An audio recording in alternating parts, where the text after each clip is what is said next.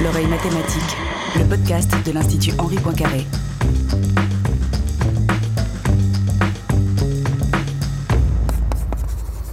Bonjour à toutes, bonjour à tous, bienvenue à l'oreille mathématique.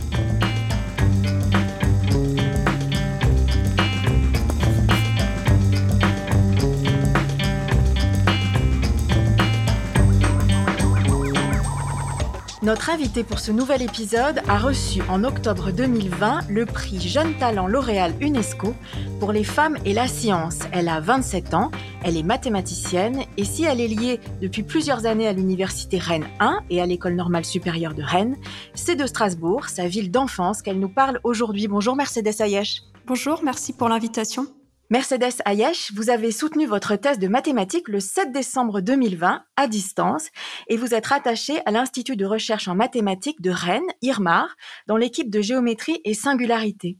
Vos travaux de recherche s'inscrivent dans le champ de la géométrie algébrique, champ que nous nous attacherons à définir et à explorer un peu plus tard dans cette émission grâce à la chronique Médiation scientifique d'Adrien Rossille. Alors, je le disais en introduction de notre rencontre, Mercedes Ayesh, vous êtes aussi lauréate du prix Jeune Talent L'Oréal UNESCO 2020 pour les femmes et la science. Qu'est-ce qui vous a poussé à candidater pour ce prix? Eh bien, on a eu plusieurs lettres de publicité à ce sujet. Donc, j'avais vu passer le prix et j'ai un petit peu hésité. Et finalement, j'ai été poussée à la fois par mes parents et mes directeurs de thèse. Et je me suis dit que finalement, ça valait le coup de tenter l'aventure qu'il y avait certes un dossier de candidature à faire, mais que, à part faire le dossier, je ne risquais pas grand-chose. En quoi est-ce qu'il consistait justement ce dossier de candidature Je me demandais? Comment ça se présente? Alors, euh, il y a plusieurs choses, plusieurs éléments à, à, écrire ou à récupérer. Donc, dans un premier temps, il faut écrire un résumé vulgarisé de ses travaux de recherche. Ensuite, un, travaux, euh, un résumé détaillé des travaux de recherche et euh, quelques lettres de recommandation sont essentielles, les trois pièces essentielles du dossier. Ce prix vise donc à, encourager hein, les, femmes à faire des carrières scientifiques. Est-ce que ça veut dire que pour l'instant, il y a encore quand même beaucoup de chemin à faire, qu'il n'y a pas assez de femmes? Euh, Est-ce que vous avez quelques chiffres en tête C'est peut-être sur la représentation des femmes euh, dans le milieu scientifique? Alors, les chiffres sont nuancés selon les disciplines, c'est-à-dire qu'on n'aura pas les mêmes chiffres en biologie et en mathématiques. Euh, il faut savoir quand même que les mathématiques font partie disons pour le CNRS, des quatre domaines où les femmes sont le moins représentées avec à peu près 20% de femmes, 18, je couvre entre 18 et 20 en mathématiques. On observe le même phénomène chez euh, les professeurs et les maîtres de conférences. Donc, il y, a, encore une distinction à faire en mathématiques puisqu'il y a, y a deux sections, ce qu'on appelle les maths pures qui sont la 25e section et les mathématiques appliquées qui sont la 26e.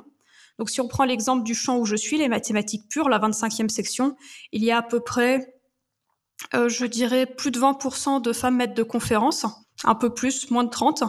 Et on tombe, lorsqu'on regarde les femmes profs, donc qui sont le niveau au-dessus de maîtres de conférences, à 6% de femmes. Et comment, comment est-ce que vous savez comment ça s'explique, cet, cet, écart euh, très important, euh, le fait que les femmes bah, n'accèdent finalement assez peu au, au grade de professeur?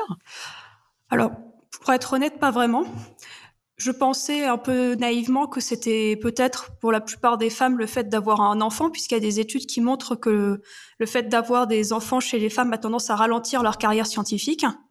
Euh, ceci étant, je discutais récemment dans, euh, à la commission parité de l'IRMAR, qui est une commission qui justement discute de ces problèmes du peu de femmes en mathématiques. Et euh, il y avait un témoignage d'une personne qui me disait qu'elle voyait que peu de collègues féminins poser leur candidature justement pour devenir professeur. Donc il y a, peu, enfin, à mon avis, plusieurs phénomènes sont liés pour l'expliquer. Là, j'ai potentiellement donné deux pistes. Il y a une espèce d'autocensure aussi des femmes peut-être qui n'osent pas euh, se porter candidate. Vous, Mercedes Ayash, vos parents, ils sont chercheurs en biologie, si je me suis bien renseignée. vous, vous avez choisi les mathématiques. Qu'est-ce qui vous a fait aimer cette discipline? Alors, ce qui m'a fait vraiment aimer cette discipline, bon, j'ai toujours plutôt bien aimé les mathématiques. C'était un domaine dans lequel j'étais à l'aise. Je pense qu'une des choses qui m'a vraiment fait aimer une sorte de déclic, de coup de foudre, si on peut parler ainsi, c'était en troisième, lorsque notre professeur de troisième nous avait donné un problème de mathématiques qui était un peu plus difficile que ce qui était attendu pour un niveau de troisième. Et j'avais passé beaucoup de temps à chercher ce problème, un petit peu comme si je courais après ma solution. je peux le comparer à quelqu'un qui fait de la course et qui ressent de l'adrénaline. Et vraiment réussir à essayer d'attraper quelque chose qui ressemblait à une solution à la fin, ça a été un réel plaisir. Vous vous, souvenez de, de, de, ce en quoi consistait ce, ce problème? Oui, oui, il m'a beaucoup marqué. Alors, c'était un, un, problème où des pirates devaient se partager un trésor. Donc, on savait qu'il y avait un certain nombre de... On ne connaissait pas le nombre de pièces d'or dans le trésor, mais on savait que si on faisait des, tas, par exemple de 7, il restait euh, trois pièces d'or à côté. Et si on faisait des, tas de 5, il restait, disons, euh, une pièce d'or. Et la question était de savoir combien est-ce qu'il y avait de pièces d'or au total dans le trésor. On savait qu'il y en avait, par exemple, euh, moins de 7 fois 5. Donc, en fait, quand on y pense, quand on fait des mathématiques un peu plus avancées, on sait que c'est un problème qui s'appelle, qui peut se résoudre par ce qu'on appelle le théorème des restes chinois. Bien entendu, en troisième, c'est quelque chose dont je n'avais pas vraiment conscience. J'avais essayé de, en cherchant sur Internet, j'avais essayé de le trouver, de le comprendre. J'avais eu un petit peu de mal à l'époque. Et qu'est-ce qui, vous le disiez, hein, ça a été une, espèce de révélation de s'attaquer à ce problème parce que vous dites que vous avez eu l'impression d'entrer dans une forme de quête, c'est ça? C'était, je le définis souvent plus comme une montée d'adrénaline et euh, un plaisir en ayant euh, quelque chose qui ressemblait à une solution, de la, du plaisir et de la fierté. Après, je me suis rendu compte en continuant mes études que oui, faire des mathématiques, c'était une sorte de, de, quête sans fin, dans lequel on parcourt un, un immense paysage qu'on découvre sans cesse. Alors justement, est-ce que vous voulez bien nous parler de, de votre parcours par la suite? Donc, euh, vous vous êtes mis à, à, aimer les mathématiques à la fin du collège. Ensuite, vous avez continué vos classes de lycée à Strasbourg, c'est bien ça? Oui. Vous étiez dans quel lycée à Strasbourg? Euh, j'étais au gymnase Jean Sturm, qui est un lycée, un lycée privé de Strasbourg. Ensuite, qu'est-ce qui s'est passé? Vous êtes entré en classe préparatoire? Où est-ce que, où est-ce que vous êtes allé en classe préparatoire? Bien ensuite, comme euh, tous les étudiants de lycée à cette époque-là, j'ai fait mes vœux sur euh, ce qui s'appelait APB. Donc à l'époque, il fallait classer ses vœux. Donc j'avais fait des vœux voulant continuer en mathématiques, enfin en tout cas en sciences. J'ai fait surtout des vœux euh, mathématiques, physiques, et j'avais fait quelques vœux aussi physique-chimie. J'avais dû mettre une ou deux facs. Donc j'avais fait mes vœux de prépa essentiellement à Paris et euh, au moins une à Strasbourg. Et suite justement donc à l'algorithme, j'ai été et aussi à la relecture euh, de mon dossier par les professeurs qui ont sélectionné, j'ai été acceptée à Henri IV. Donc j'ai fait donc normalement une classe préparatoire ça dure deux ans. En ce qui me concerne, j'ai fait trois ans de classe préparatoire en Henri IV, puisqu'à la fin de ma deuxième année, mes concours ne me plaisaient pas. Et à la fin de la troisième année, j'ai eu euh, le NSREN, qui était finalement ce que je voulais faire, puisque c'est une école qui prépare à la recherche et à l'enseignement. Et comme mon cœur balançait un peu entre les deux, j'ai choisi cette école-là. Comment est-ce que vous avez vécu ces, trois années de prépa à Paris? Parce que je me dis, vous veniez quand même d'une autre ville. Euh, on sait que les classes préparatoires d'Henri IV sont oui, très, très. Euh, il y a un niveau très soutenu. On demande beaucoup, beaucoup. Elles sont très exigeantes pour les étudiants. Comment est-ce que vous avez vécu ces trois années-là? Eh bien, au début, ça a été un peu difficile. C'est-à-dire que je me suis rendu compte en arrivant à Henri IV que contrairement à d'autres personnes qui pouvaient venir de justement d'Henri IV ou de Louis le Grand, euh, j'avais un peu de mal en mathématiques, j'avais du mal à faire une démonstration correcte, j'avais du mal à agencer mes idées. Je me souviens qu'à l'époque, faire ce qu'on appelle une double inclusion, ça me semblait le bout du monde. Et finalement, je me suis accrochée, puisque c'était vraiment quelque chose qui me plaisait. Je, je me suis vraiment accrochée et, et, à force de rien lâcher, j'ai fini par remonter tout doucement euh, en mathématiques jusqu'à avoir un concours finalement qui me satisfaisait. Ça, c'est pour l'aspect euh, science. Euh, en pratique, j'ai de très bons souvenirs d'Henri IV, puisque même si le niveau était effectivement exigeant, l'ambiance était par ailleurs extrêmement bonne. J'ai encore j'ai encore un ou deux, plusieurs amis que je, me suis fait en prépa. Il y a toujours eu de la coopération dans la classe. Effectivement, on peut être un peu effrayé par euh, les lycées parisiens pour peut-être le niveau, mais en ce qui concerne l'ambiance, elle est euh, excellente. Ah, c'est fantastique ce que vous dites parce qu'on a aussi cette image d'un climat de compétition qui peut, qui peut être euh, très presque perturbant hein, pour certains étudiants et c'est bien d'entendre que non, il y a aussi de la coopération et que c'est pas forcément euh, la jungle. Hum. à titre, par exemple, je sais que plusieurs camarades de promo vont rédiger leur travailler ensemble pour rédiger leurs devoirs maison. Bien entendu, ça dépend des goûts. Moi, j'aimais bien, je préférais travailler seule. Je suis plus, j'étais plus à l'aise. Mais on pouvait tout faire. On pouvait travailler en groupe si on préférait. On pouvait travailler seul. Souvent, on se rejoignait à la bibliothèque. On pouvait toujours poser des questions à ses, à ses camarades de classe. C'est assez loin d'être, d'être la jungle qu'on peut penser. Quand on a préparé cette émission ensemble, Mercedes Aya, je vous ai demandé euh, est-ce qu'il fallait avoir un tempérament particulier, des prédispositions pour, euh, pour comme ça s'orienter euh, et se spécialiser en mathématiques? Et je me souviens, vous m'avez dit ah, je n'aime que vous aimiez pas répondre oui, en fait. J'aimerais que vous, vous, nous expliquiez pourquoi. Alors, effectivement, ce que je pense, c'est que il peut, il peut y avoir des facilités, mais j'aime pas répondre que oui en définitive, puisque en tant qu'enseignante, qui est aussi une, petite partie du travail que je fais en doctorat, euh, j'aime pouvoir penser que tous les élèves peuvent réussir en mathématiques. C'est-à-dire qu'il suffit de travailler suffisamment. Alors, ce que je veux nuancer, c'est que pour chaque personne, il faudra peut-être pas travailler la même dose. À titre d'exemple, je pense que je vais travailler beaucoup plus en histoire géo que d'autres personnes pour y arriver. Donc, on a chacun nos facilités et nos faiblesses. Ceci étant, j'ai envie de croire en une forme, en une forme d'égalité, ne serait-ce que parce que je considère ça comme une forme de respect envers les élèves, de croire qu'eux aussi peuvent y arriver. S'ils n'arrivent pas à croire en eux, j'espère qu'en tant que professeur, je peux croire en eux pour eux. C'est très bien de, penser de cette manière-là. Et d'ailleurs, c'est vrai, vous, l'avez dit, hein, vous enseignez aussi. Vous avez même été reçu 17e à l'agrégation de mathématiques en 2017.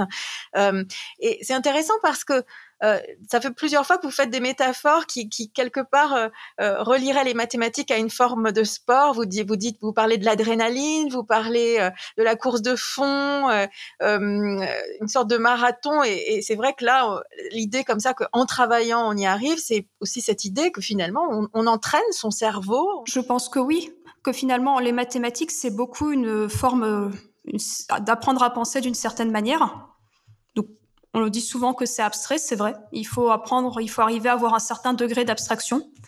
Mais on peut entraîner son cerveau.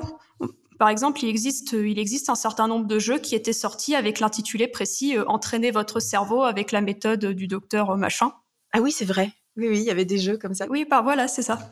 Et donc, euh, je pense qu'on peut s'entraîner à divers types de jeux. Les mathématiques peuvent être vues comme une forme de jeu. Il y en a d'autres, par exemple les jeux de mots, les jeux ou les mots croisés qu'on peut faire dans le journal. Peut-être que certains se sont rendus compte qu'au début ils n'étaient pas très bons et qu'à force d'en faire régulièrement toutes les semaines parce qu'ils aimaient ça, ils se sont améliorés et trouvent plus facilement les mots.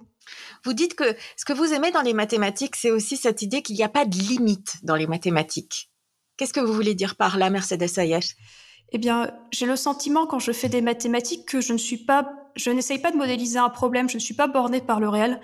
Je peux vraiment aller où je, où je veux. Alors, je suis peut-être un peu limitée par un langage mathématique, puisque comme j'aime le dire aussi, les mathématiques, c'est un, un, langage. On a un certain nombre de mots et avec, on peut faire des phrases. Hum, ceci étant, je considère ce langage un peu comme le langage français, et tout comme avec le français, on peut écrire des romans, on peut écrire en mathématiques des romans sans être vraiment limité. Il suffit d'agencer les mots dans un certain sens pour euh, qu'ils veulent dire ce qu'on veut. Donc ça veut dire qu'il y a une dimension créative dans les mathématiques. On crée quelque chose. En mathématiques, et je pense même dans toutes les sciences, il y a une dimension créative. Euh, je vais reprendre l'exemple de la physique. Il s'agit souvent, il s'agit de modéliser. Ceci étant, même si on s'appuie sur un phénomène concret, je ne pense pas que la modélisation soit une étape facile, surtout quand on commence à modéliser des phénomènes dont on a pas vraiment conscience ou qu'on commence à avoir conscience grâce à certains types d'expériences. Par exemple, quand j'avais vu euh, des vidéos de vulgarisation sur ce qu'était la théorie des cordes, et j'avais trouvé toute cette partie modélisation, cette tentative de phénomène explicatif, passionnante. Donc, je pense que dans toutes les sciences, il y a un phénomène créatif, en mathématiques aussi, puisque on va, on va essayer de créer des théorèmes, des énoncés, des définitions alors pas à partir de rien, puisqu'on s'appuie sur tout ce qu'ont fait euh, les mathématiciens avant nous, mais finalement, petit à petit, en agençant des briques élémentaires, on arrive à faire de nouvelles choses, oui. Mercedes Ayesh, on va parler justement de votre domaine de recherche. Ce domaine de recherche, il se situe au croisement de l'algèbre et de la géométrie. Et Adrien Rossi s'est proposé de le définir et de l'explorer pour la chronique médiation scientifique de l'émission. Bonjour Adrien. Bonjour Hélène. Mercedes Ayesh, Vos travaux de recherche portent, entre autres sujets, sur la géométrie algébrique. C'est une discipline des mathématiques peu connue du grand public, mais qui se situe à la croisée de deux domaines des mathématiques bien mieux identifiés, la géométrie et l'algèbre. Nul besoin d'être agrégé de mathématiques pour connaître ce que sont ces deux domaines. La géométrie peut être sommairement définie comme étant l'étude des formes, et nous la connaissons tous depuis l'école primaire, tandis que l'algèbre, que l'on étudie dès le collège sans forcément la nommer de cette manière, peut être approximativement définie comme étant l'étude des structures, avec comme mots-clés les opérations, les équations ou les vecteurs. D'un premier coup d'œil donc, le lien entre ces deux disciplines n'est pas évident. Pourtant, il existe autour de la géométrie algébrique. La clé de ce lien réside dans l'association qui existe entre certaines figures géométriques et des équations. Si on se place dans un plan, par exemple celui de la feuille de papier sur laquelle on écrit, on peut repérer des points avec deux coordonnées, une coordonnée horizontale, traditionnellement notée x, et une coordonnée verticale, traditionnellement notée y. Dans ces conditions, beaucoup de figures géométriques ont une description en fonction de ces coordonnées x et y. Par exemple, un cercle centré sur l'origine du repère et de rayon 1 est alors l'ensemble des points vérifiant une équation x au carré plus y au carré égale 1. On passe ainsi d'une figure géométrique, un cercle, à une équation algébrique. Pour les mathématiciennes et les mathématiciens, cette relation est d'une grande importance, car elle permet de s'intéresser à des objets géométriques en étudiant leurs équations par des méthodes d'algèbre. On comprend aisément qu'il est bien plus facile de faire des calculs sur une équation que sur une forme géométrique.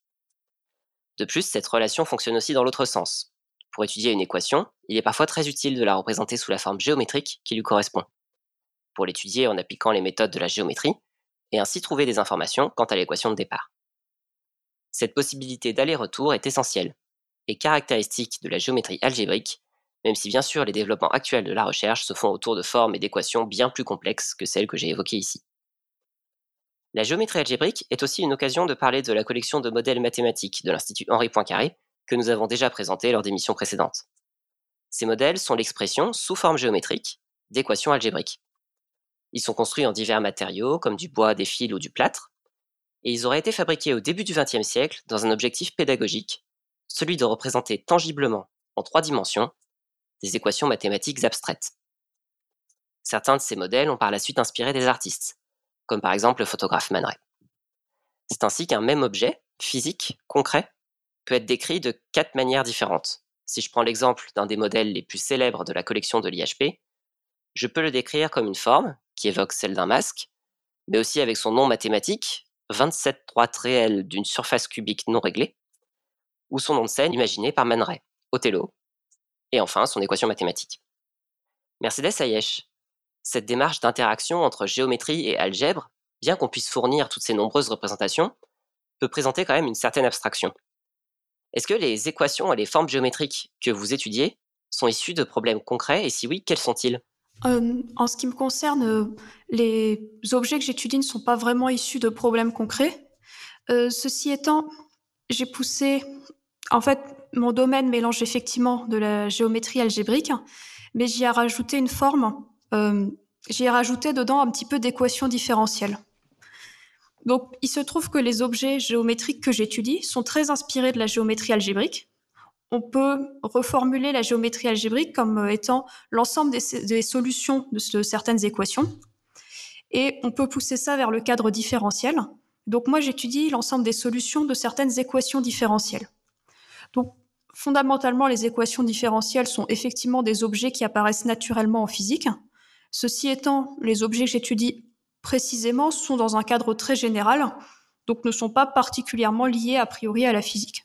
Et comment est-ce que, comment ensuite, euh, après donc les, développements mathématiques, est-ce que les, recherches que, vous faites euh, sont-elles utilisées derrière, par exemple, par des physiciens, par des physiciennes et des physiciens pour l'application ensuite euh, vers des équations différentielles issues de, la physique?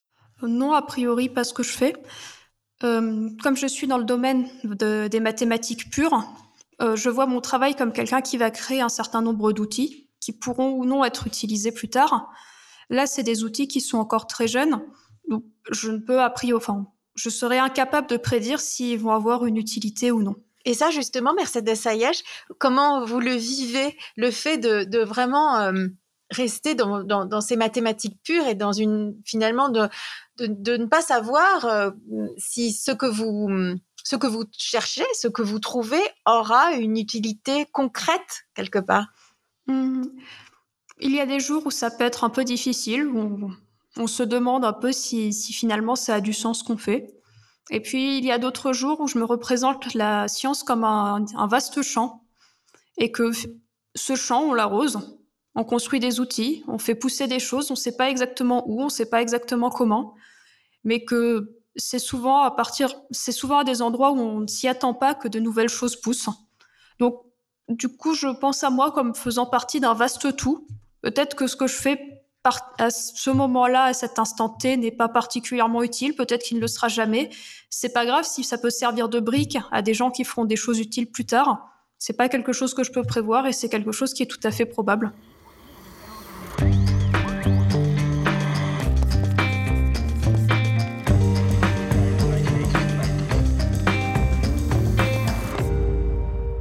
Mercedes Ayesh, lorsque nous avons pris contact avec vous euh, pour vous inviter, vous nous avez tout de suite dit que vous aviez des souvenirs forts à l'Institut Henri Poincaré. En quoi l'IHP a joué un rôle important pour vous, notamment lorsque vous étiez peut-être euh, étudiante en prépa à Henri IV, à Paris? Effectivement, quand j'étais à Henri IV, j'en avais connaissance déjà un peu avant et, et je rêvais en un sens d'y aller, de l'Institut et aussi de de conférences de maths qui étaient organisées à l'époque pour les lycéens et les élèves de classe préparatoire, qui existe toujours d'ailleurs, qui s'appelle le Mathématique Park.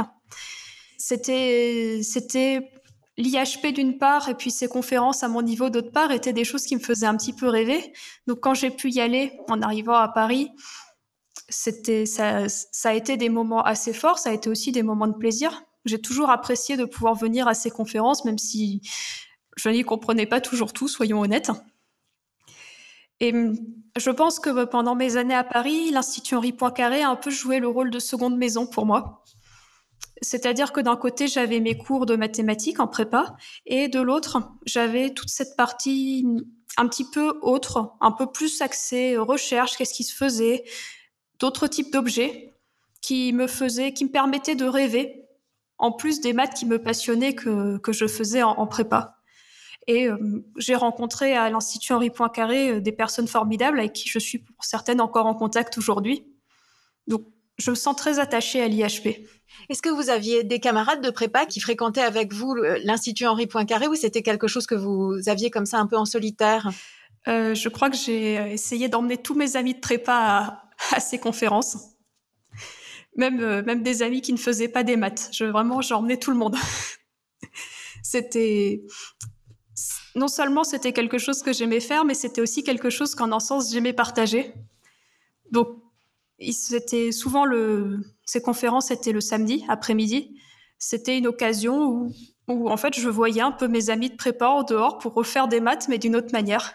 Alors, les mathématiques, c'est pas votre seule passion, je, crois. Vous, vous, êtes aussi passionné par euh, la, la, littérature de genre, les héroïques fantasy. C'est bien, c'est bien ça? Oui, c'est ça, la littérature héroïque fantasy on peut dire qu'en un sens, j'ai pas mal, de passion accès, accès jeux ou littérature. Euh, en particulier, oui, c'est un type de littérature que j'apprécie beaucoup puisque, un peu comme les mathématiques, il me, permet de m'évader, de ne pas, juste rester dans le réel, de voir des choses qui en sont complètement déconnectées, des univers différents. En fait, j'aime beaucoup voir des univers différents, divers types d'histoires et j'ai une, vraiment une forte préférence pour l'heroic fantasy. Vous, aimez euh, Pierre Bottero, c'est bien ça? Vous avez été marqué par le pacte des Marchombres, sa saga? Oui, c'est vraiment. Alors, comme je vais le dire parfois, on ne peut pas commencer par le pacte des Marchombres. Il faut normalement plutôt commencer par euh, sa trilogie La quête des Willan. Oui. Pour bien comprendre euh, les personnages du pacte des Marchombres ensuite. Ceci étant, oui, j'ai lu, je pense, à peu près toutes les œuvres de Pierre Bottero. C'était vraiment mon écrivain préféré. Et encore aujourd'hui, souvent certaines citations de, enfin certains passages de ces livres me reviennent naturellement. J'en ai même, euh, j'en ai même cité un à la fin de ma thèse dans mes remerciements. Ah oui, oui. Lequel? Est-ce que vous pouvez nous le citer? Euh, C'était un petit, un, petit haïku qui euh, remercie en fait en un sens. Donc juste sans, sans trop raconter l'histoire, le pacte des marchands, c'est l'histoire d'une jeune fille qui va passer entre autres trois ans de sa vie, pour devenir ce qu'on appelle marchombre. C'est en un sens, je trouve, comparable à une thèse.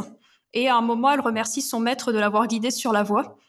Et ces trois lettres, enfin, c'est un petit haïku qui décrit ça. Donc le haïku en question, c'est force lumineuse et bienveillante, gratitude infinie pour celui qui guide, respect. Mercedes Ayash, on va se quitter sur ce haïku. Je vous remercie vraiment beaucoup d'avoir accepté d'être notre invité depuis Strasbourg pour ce nouveau numéro de l'oreille mathématique, un podcast de l'Institut Henri Poincaré, produit par Hélène Delis avec Adrien Rossi pour la chronique médiation scientifique et Marion Lievig, responsable de la programmation. J'encourage, comme toujours, nos auditeurs et nos auditrices à visiter la page internet de l'émission et plus largement le site web de l'Institut Henri Poincaré. À bientôt.